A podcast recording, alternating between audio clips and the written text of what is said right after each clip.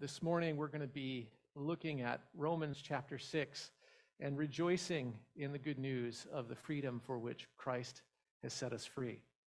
Uh, as I hung up the phone, I blurted out four words.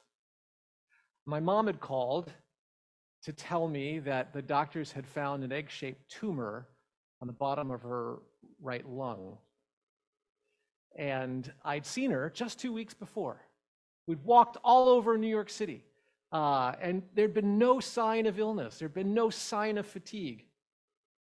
And sure, uh, mom had been a serious smoker back in the day. But then I had been a serious smoker back in the day too. In fact, I remember uh, spending hours with my mom on her smoking porch. We would talk together about life and about our hopes. I'm not recommending it. I'm not commit. I'm just saying that's, that's what I remember. Uh, but that was years ago. As far as I knew, neither one of us had smoked in a long time.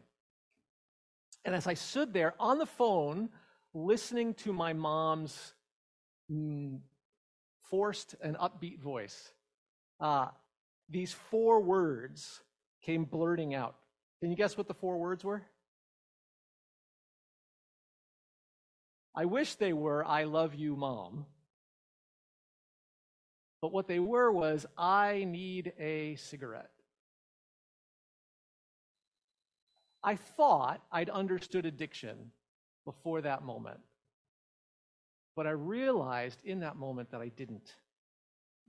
And here's why that story matters it matters not just psychologically for us as we process our experience, but it matters for us theologically. And here's why because according to Romans chapter 6, not just the part we read, but the whole thing. According to Romans chapter 6, sin is not just something that we do, sin is something we're addicted to.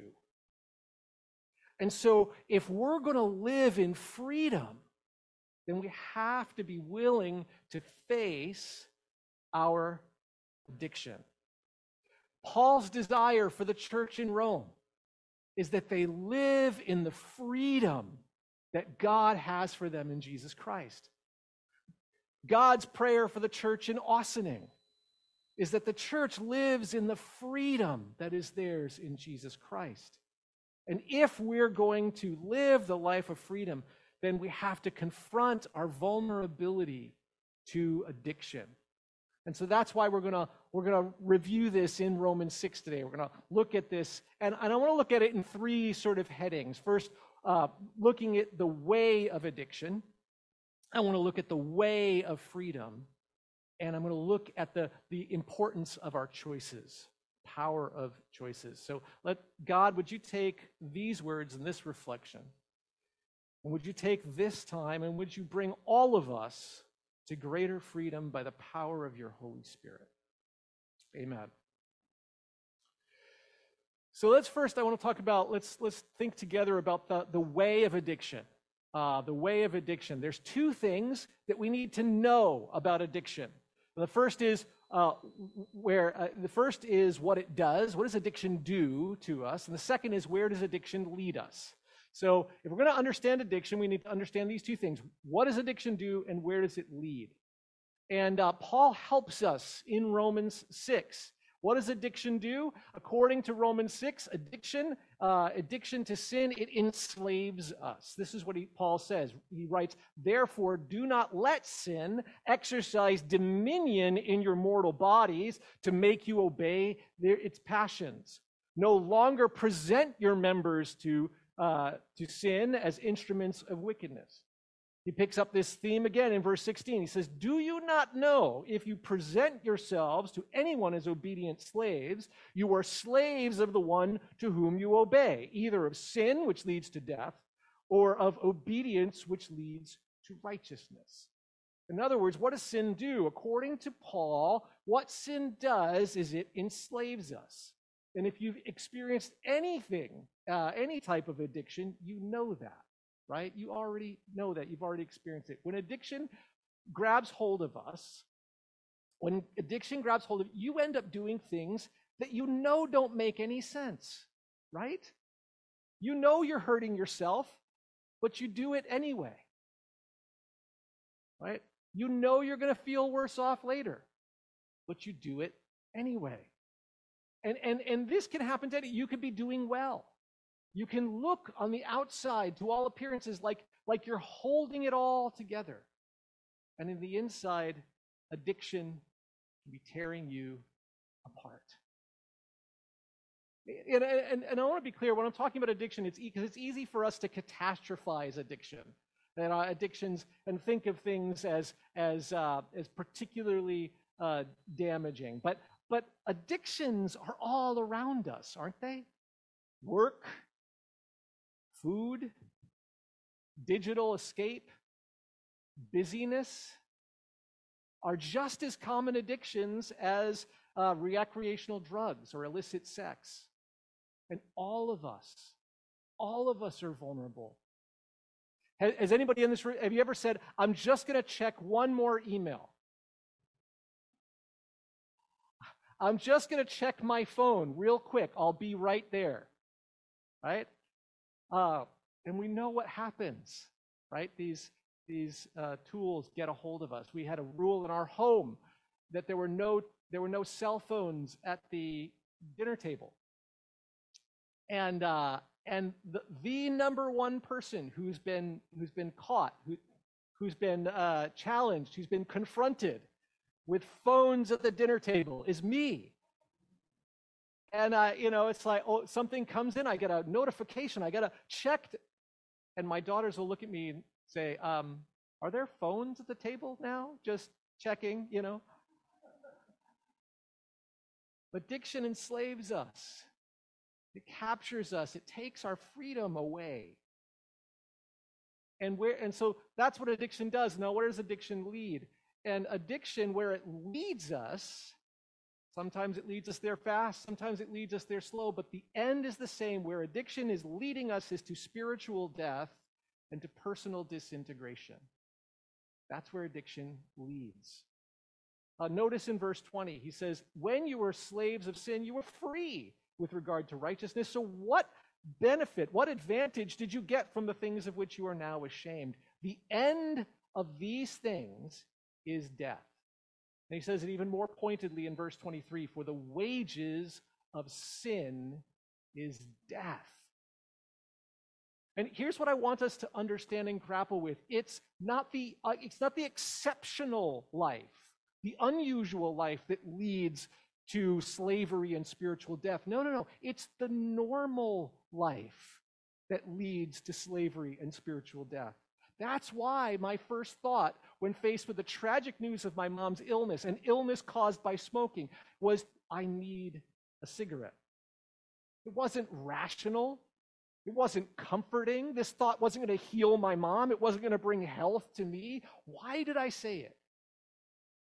He said it because there's a part of me, there's a part of you that's still vulnerable to addiction and to spiritual death. And all of us are vulnerable. It's the normal path of life that leads to slavery and spiritual death. And some of us are slaves to cigarettes, and some of us are slaves to work, and some of us are slaves to money, and some of us are slaves to beauty, and some of us are slaves to status. And some of us are slaves to pleasure, and some of us are slaves to envy, and some of us are slaves to fear, and some of us are slaves to, to distraction. The truth is, spiritual uh, slavery and death are the normal orientation of our lives apart from Jesus. And it doesn't matter whether you work on Wall Street or sleep on Wall Street. It doesn't matter whether you're in ministry, marketing, or management. It doesn't matter whether you code or create or curate. Everybody is vulnerable to addiction and its consequences. So, the first question we need to ask ourselves as, as a people called to be free in Jesus is where are we vulnerable to addiction? Where does addiction have its claws in us? Where does addiction have its claws in you? And are you willing to face it in order to be free? Now, that leads us to the second uh, way I want to think about this, and, this is the, the path of life. How do we move from slavery and spiritual death, the normal existence apart from Jesus, to freedom and spiritual life? Uh, and I want to talk about two false gospels. They're very, po- they're very po- uh, popular false gospels. And um, I'm using gospel here not to mean the good news as we understand it about Jesus. Uh, I'm using gospel in the, in the way that uh, author Steve Cuss describes. Uh, Steve Cuss says a gospel is a promise and a path. Uh, that's what a gospel is it's a promise combined with a path to get there. And so there's two of them. They're very popular in our culture. Um, a, a promise and a path. Now imagine this line, this bottom line on our screen here is our normal spiritual experience, our, the normal human life, which leads us to enslavement and to spiritual death.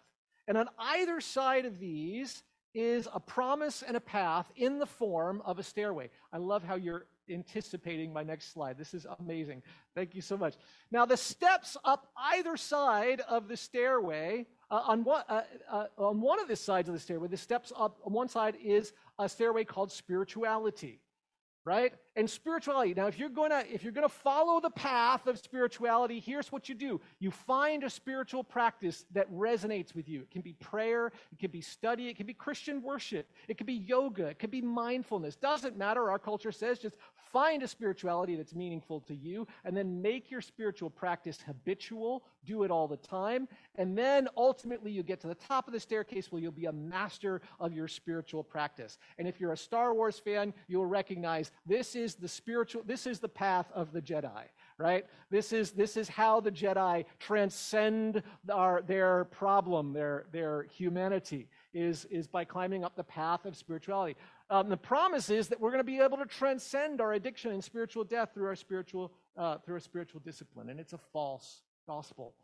Of course, there's the other stairway, is the way of morality. And uh, this, this is uh, steps are find a moral code. It could be conservatism. It could be progressivism. It could be veganism. It could be capitalism. It could be socialism. It could be any ism.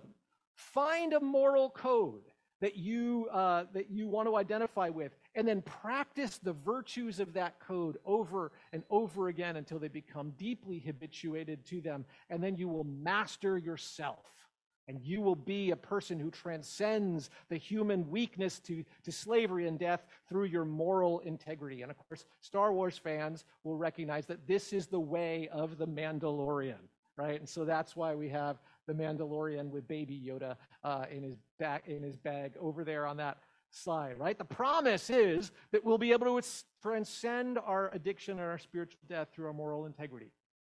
Right? That's how we're going to and these are two false gospels. They're promises with a path laid out of how we're going to transcend our addiction. But the good news of Jesus is different. The, the good news of Jesus is that Jesus doesn't come to us at the top of the stairs. Jesus doesn't meet us at the top of the stairs. Jesus meets us at the bottom. You can show the next slide. Right in the middle of our spiritual death and disintegration. That's where God in Jesus meets us. Jesus doesn't wait for us to get our acts together. He doesn't wait for us to clean ourselves up. He doesn't wait for us to find a spirituality or live rightly. Jesus meets us in our addictions, in our, in our weaknesses, in our vulnerabilities. Look at the life of Jesus. Jesus, born in a borrowed stable, he comes to those who have nothing. Jesus, a child refugee, comes to those who are persecuted and harassed. Jesus, a laborer with nowhere to lay his head, comes to the struggling. Jesus comes to the marginalized, demonized, demoralized, ostracized, and fetishized. Jesus comes to the immoral and the unspiritual. Jesus comes to us at the bottom. And to people on the path of Jesus uh, of of of death and disintegration, Jesus' words bring life and freedom. In a world that says, first make it up to the top of the stairs, and then you'll be free. Jesus comes and gives freedom as a gift. Paul mentions the death of Jesus no less than three times in Romans 6, this chapter. And the cross of Jesus, it hangs over the chapter of Romans 6, while, G, while Paul's point over and over again is to Jesus's, uh, not just Jesus's death, but his resurrection and his enthronement. Because of Jesus's death and resurrection, addiction has lost its power. Because of Jesus's death and resurrection, spiritual uh, death has lost its power. Because of Jesus' death and resurrection, we can be free. What, look at what it says in verse, chap, in verse 9. It says, We know that Christ, being raised from the dead, will never die again. Death no longer has dominion over him. The death he died, the death Jesus died, he died to sin once for all. But the life he lives, he lives to God. So you must consider yourselves dead to sin and alive to God in Christ Jesus. This is the path of life and freedom. Jesus took our death so that we can have his life. Jesus entered into our weakness so we can have his strength. Jesus entered into our suffering so that we can have his freedom. And the amazing news is that this, this path of life and freedom is open to you. It is open to you right now, wherever you are, in whatever situation and circumstance you find yourself in. I I, have shared uh, the story of somebody I love dearly who is an addict. I was on the phone with him recently, and maybe I've shared this story here with you before. But I was on the phone with him recently, and he was telling me, I, I hated my life in New York. I hate my life where I am now. I, I, I run from one addiction to another addiction to another addiction. I just keep running. I just keep running. I just keep running. I'm so I'm so tired. I hate I hate it, and nothing makes it better. And I said, uh, I, I said, um, Bill, God says you don't have to keep running. And, and then, you know, Bill, who says he doesn't do God, he kind of swore at me because he doesn't, he doesn't do God. And, and yet, the truth that I want Bill to know, the truth that I want you to know, is that God isn't waiting for Bill to get his addictions together before he's willing to meet him.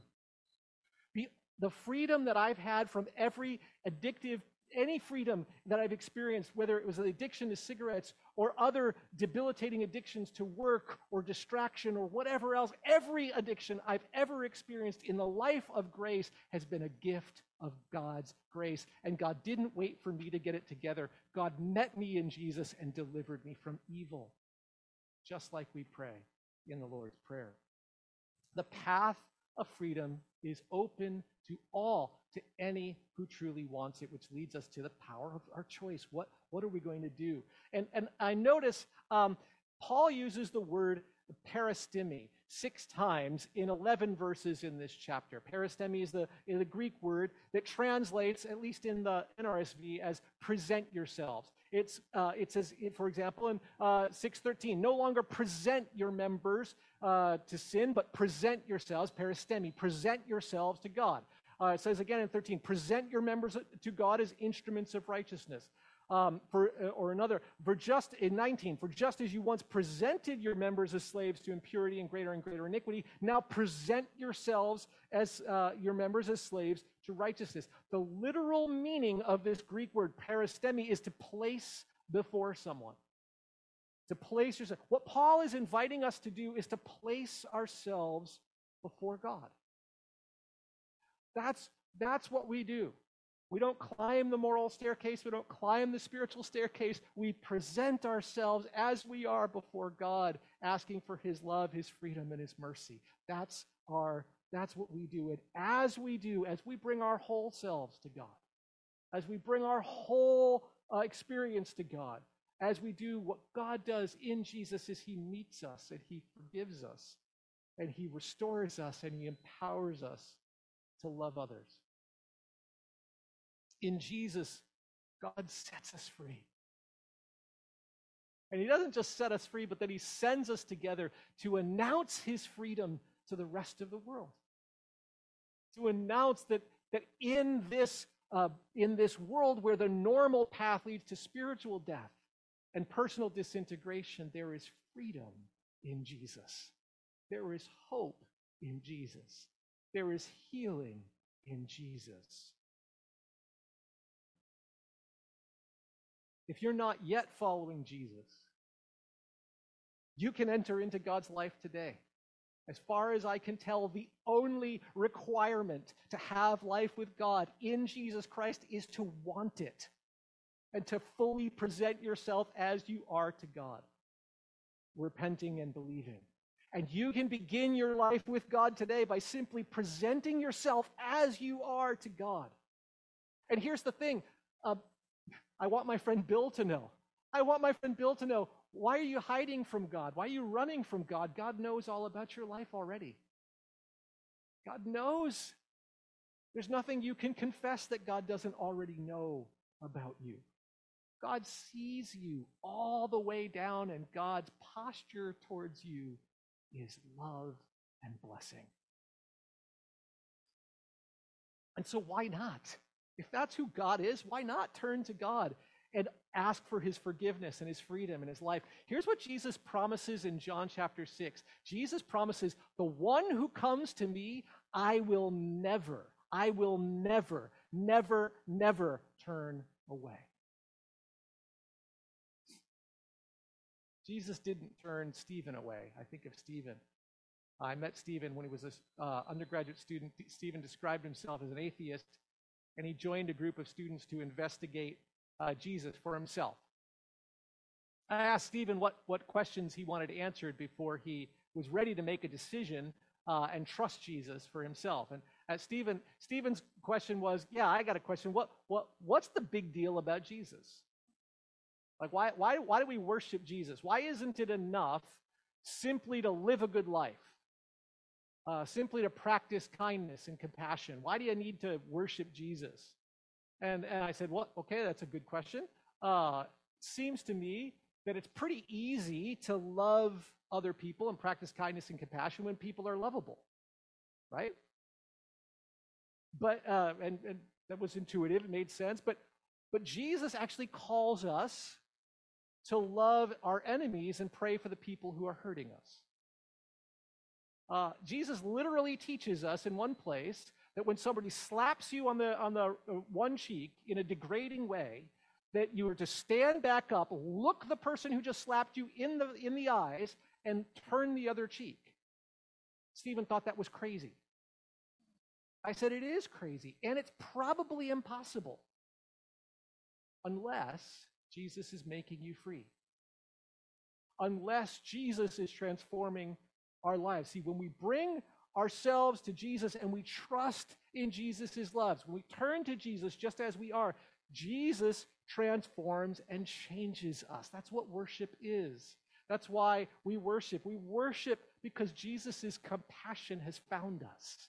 We worship because Jesus' love has freed us. We worship because Jesus' love has captured our hearts, because Jesus' love has empowered us to love. We worship not just because it's a tradition we do, we worship because we've been found by Jesus. And the right response to having brought ourselves to Jesus and being changed by Him is joyful worship in the presence of Jesus who didn't turn us away. Jesus doesn't, didn't turn Stephen away. The next, uh, the next day, a few days later, Stephen became a follower of Jesus. It was absolutely beautiful. His whole face lit up as he presented himself to God. And where Stephen had been suspicious and cold and calculating, he was now beaming with life. See, when, when, when we turn, when we present ourselves to Jesus, Jesus will never, never, never, ever turn us away. My sisters and brothers, Jesus is calling us to freedom. Jesus is calling you to freedom. The normal path of our life is, to, is towards slavery and spiritual death. But God, through Jesus, has broken in, has broken the power of sin and offers us life. As it says in, in 623, for the wages of sin is death. But the free gift, the free gift of God is eternal life through Jesus Christ, our Lord. Now, I imagine that most of us in this room are already people who've already committed ourselves to following Jesus. We've already known what it's like, experienced what it's like to turn towards God in repentance and faith, to, to, to decide to begin a life with God. And, and, and if that's you today, I, I want to invite you uh, to come to grips with those things or to present yourself again to God in those places where addiction is, where you're vulnerable to addiction getting its hooks back into you. Because Jesus' hope for you, God's desire for you is freedom. Freedom from comparison, freedom from, from striving, freedom from whatever it is. Jesus' desire for you is freedom. And if you're in this room or you're hearing my voice and you're not yet a follower of Jesus, Jesus is calling you today to life with Him. The only requirement is that you want life. Want life. Want life with God in Jesus Christ, and that you bring yourself to Him in trust and repentance. Let us pray.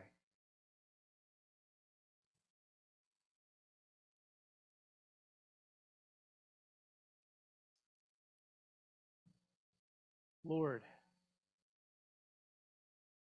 you are so generous. Thank you for loving us when we don't when we didn't love ourselves. Thank you for freeing us when we couldn't free ourselves. Thank you for changing us when we couldn't change ourselves. Lord, help us to present ourselves to you as we are, fully and wholly. Deliver us, Lord, from anything that seeks to make us small, hold us down, restrict us and constrict us in ways that lead to addiction and spiritual death. Free and liberate us, Lord, to greater life with you and in you. Lord, call us to life and hope and belief. And through this community, Lord, would you bring others to know your life and freedom?